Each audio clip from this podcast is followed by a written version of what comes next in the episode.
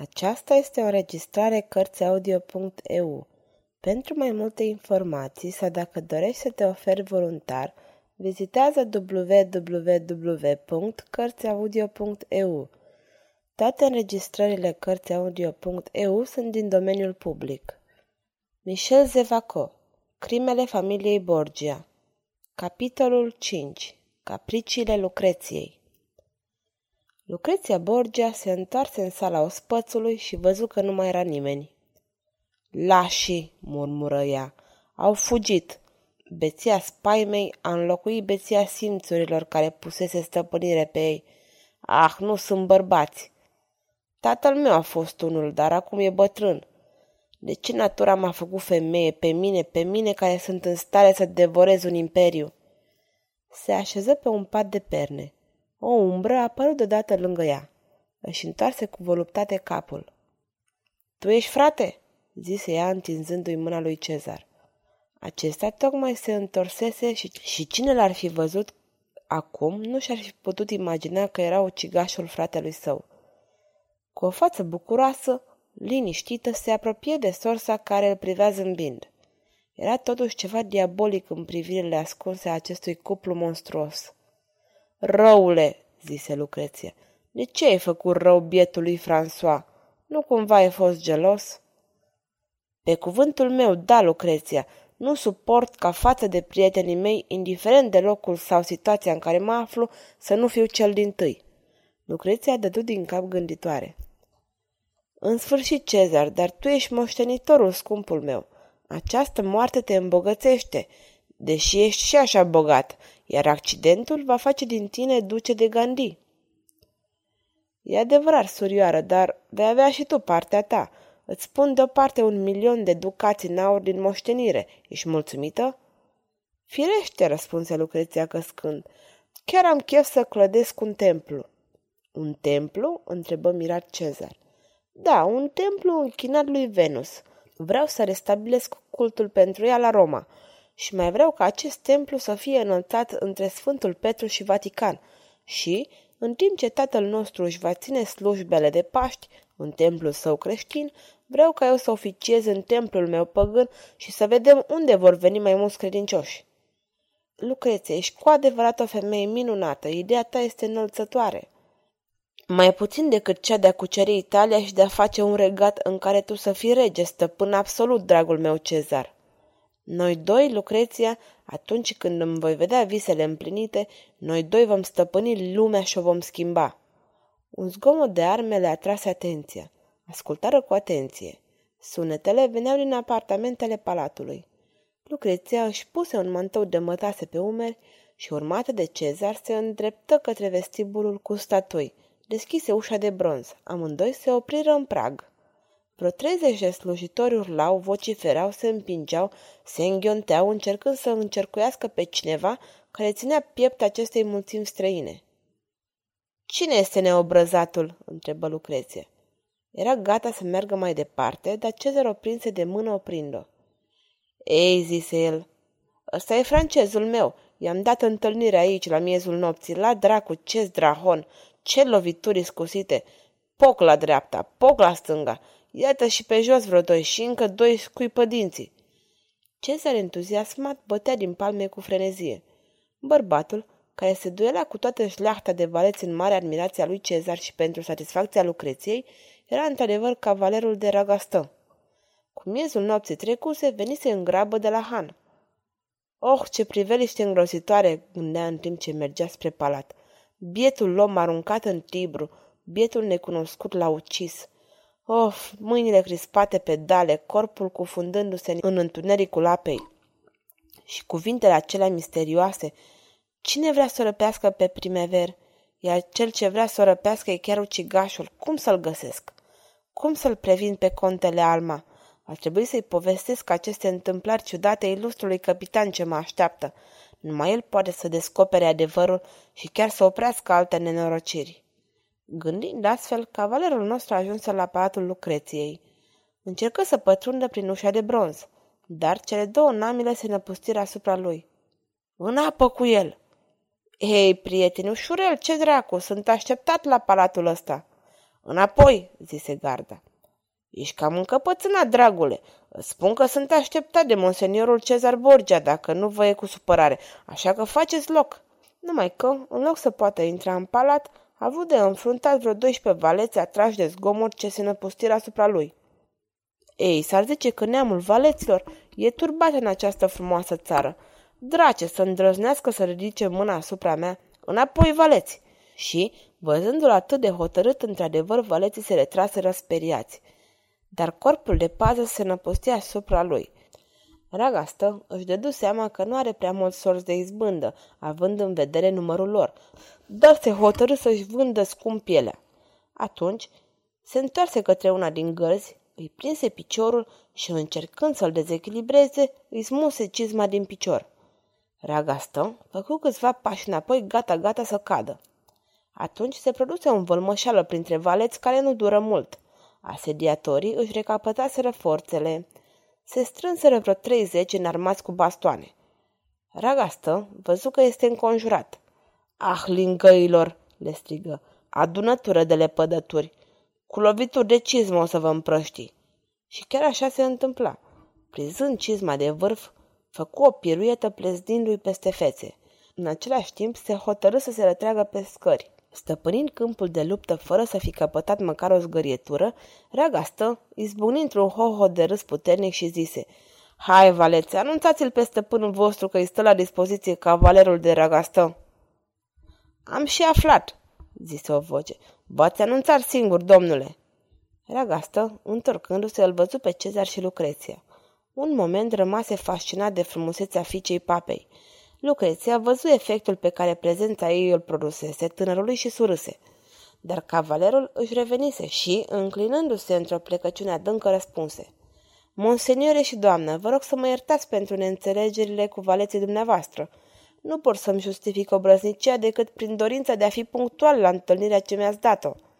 Or, pentru a ajunge la timp, aș fi înfruntat și o legiune de demoni.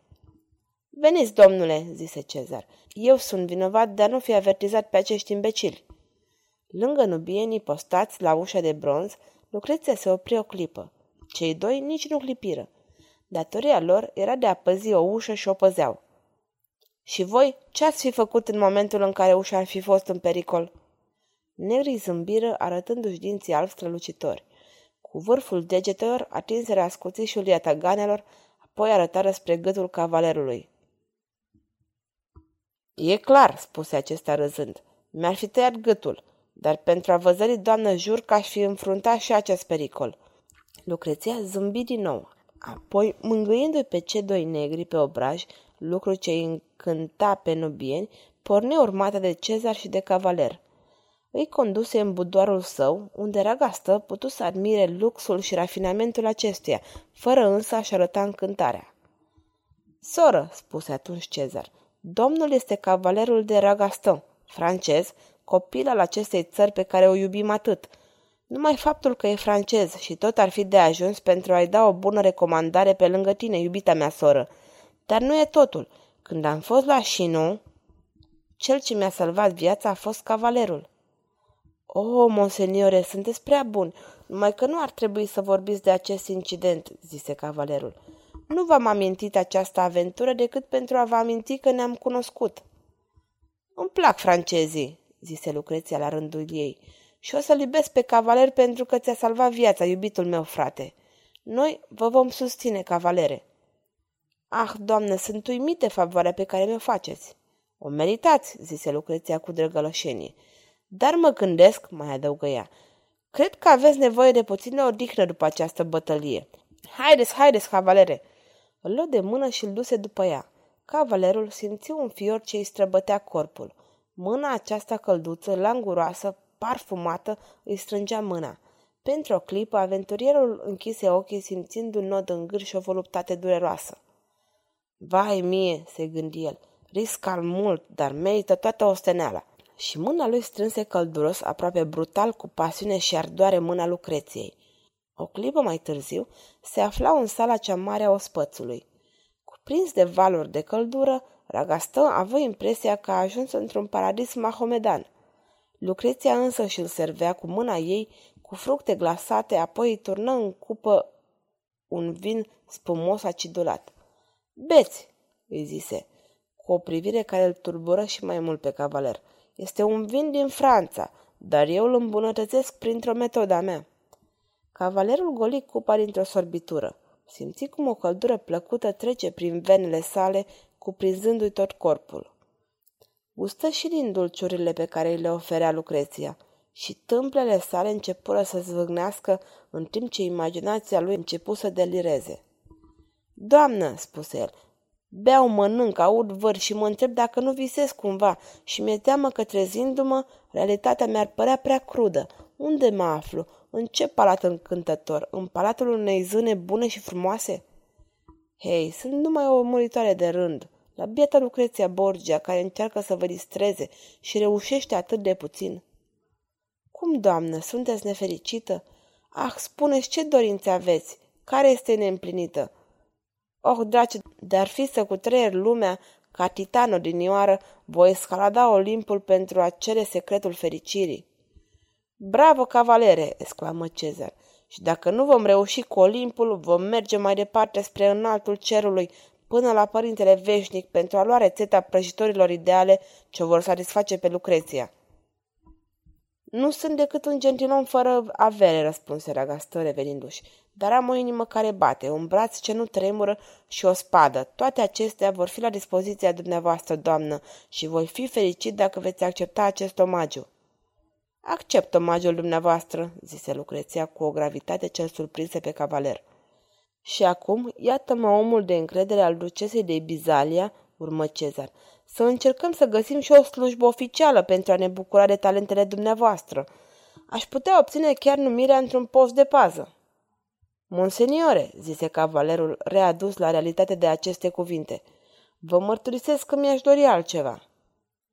Diavol, ești cam greu de mulțumit, dragul meu. Află că paza de corp trebuie să-și dovedească originea nobilă până la a șasea generație în urmă. Și, de fapt, adăugă el cu bruschețe voită, habar n-am de fapt cine ești. Ragastă se ridică și luă o poziție demnă. Monseniore, spuse cu o voce aspră, nu mi-aș cerut actele de noblețe la Chinon. Ah, atins, spuse Cezar. În ce privește titlurile mele de noblețe, acestea sunt înscrise pe fața mea. La noi gentilomii se recunosc dintr-o ochire și aceste titluri sunt gata să le autentific printr-o lovitură de spadă. Bravo, ripostez bine! Dacă vă imaginați că am venit până în Italia pentru a face pe pasnicul vreunui bătrân ce se roagă în biserică, adio, monseniore. Ei, ce naiba de diavol ești! Știu, firește că meriți mai mult și nu ți-am făcut propunerea decât pentru a te încerca și află că îmi place așa cum ești. Felul în care mi l-ai aranjat pe teribilul meu astor, supranumit invincibilul, replicile și chiar felul de a fi demn, adăugând și această lovitură maestoasă de spadă de adineauri, ah, asta mai ales m-a distrat copios. Cezar se întoarse râzând cu poftă. Cavalerul se așeză din nou surâzând. Deci, vrei să intri în serviciul meu?" V-am spus-o, monseniore. Ei bine s-a făcut, domnule. În cel mai scurt timp îmi voi relua campaniile împotriva unor prințișori care își permit cam multe. În acel moment voi conta pe tine, cavalere. Oamenii curajoși și spirituali sunt rari. Te cunosc numai de câteva ore, dar puținul pe care l-am văzut mi-e suficient. Cavalere de Ragaston, veți lupta alături de mine la ordinele mele în fruntea unei companii. Ah, monseniore, exclamă Ragaston, ce spuneți? Vă bateți joc de mine fără îndoială. Poi mâine la castelul Santange veți primi numirea. Beat de fericire, văzându-și visele cele mai frumoase depășite de realitate, cavalerul se înclină, îi luă mâna lui Cezar și o duse la buze. Acum te poți retrage, domnule. Un singur cuvânt, totuși.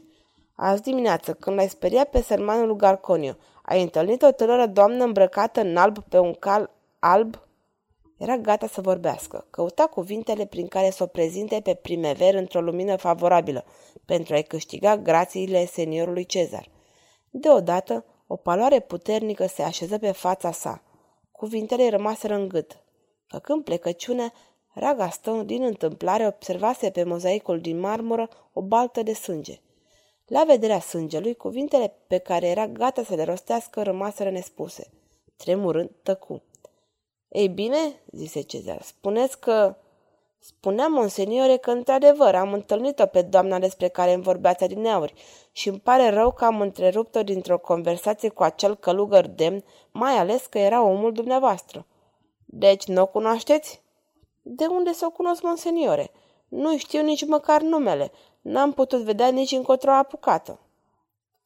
Bine, domnule, poți să te retragi. Poi mâine la castelul Santange, nu uita. La naiba, monseniore, pentru a uita ar trebui să-mi pierd capul. Și Ragaston, în chipul cel mai firesc, îi făcu o plecăciune adâncă și grațioasă Lucreției, care îi întinse mâna pentru a-i o săruta. Apoi ieși, gândindu-se la cele văzute. Bănuielile sale trezite, acum se întreba cum va evolua această ciudată aventură, începută sub cele mai bune auspicii, dar care se putea sfârși pe fundul Tibrului.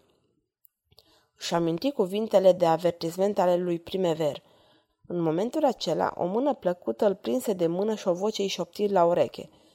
Veniți cu mine, nu faceți zgomot. Ragastă era curajos. Vocea nu avea nimic neplăcut, din potrivă. Și totuși nu se simțea în apele sale norocoase și porni în urma ghidului său feminin. Deodată ajunse la sala ospățului. Întreaga sală nu era luminată decât de o făclie. Inima lui Ragastă bătea să-i spargă pieptul. Nu vă mișcați, îi spuse însoțitoarea, și așteptați aici până va veni cineva să vă cheme. Apoi, femeia care îl condusese dispăru. Ochii lui Ragastă căutară din nou pata de sânge. Era tot acolo. Se apropie în vârful picioarelor, se aplecă, atinse sângele, era încă proaspăt.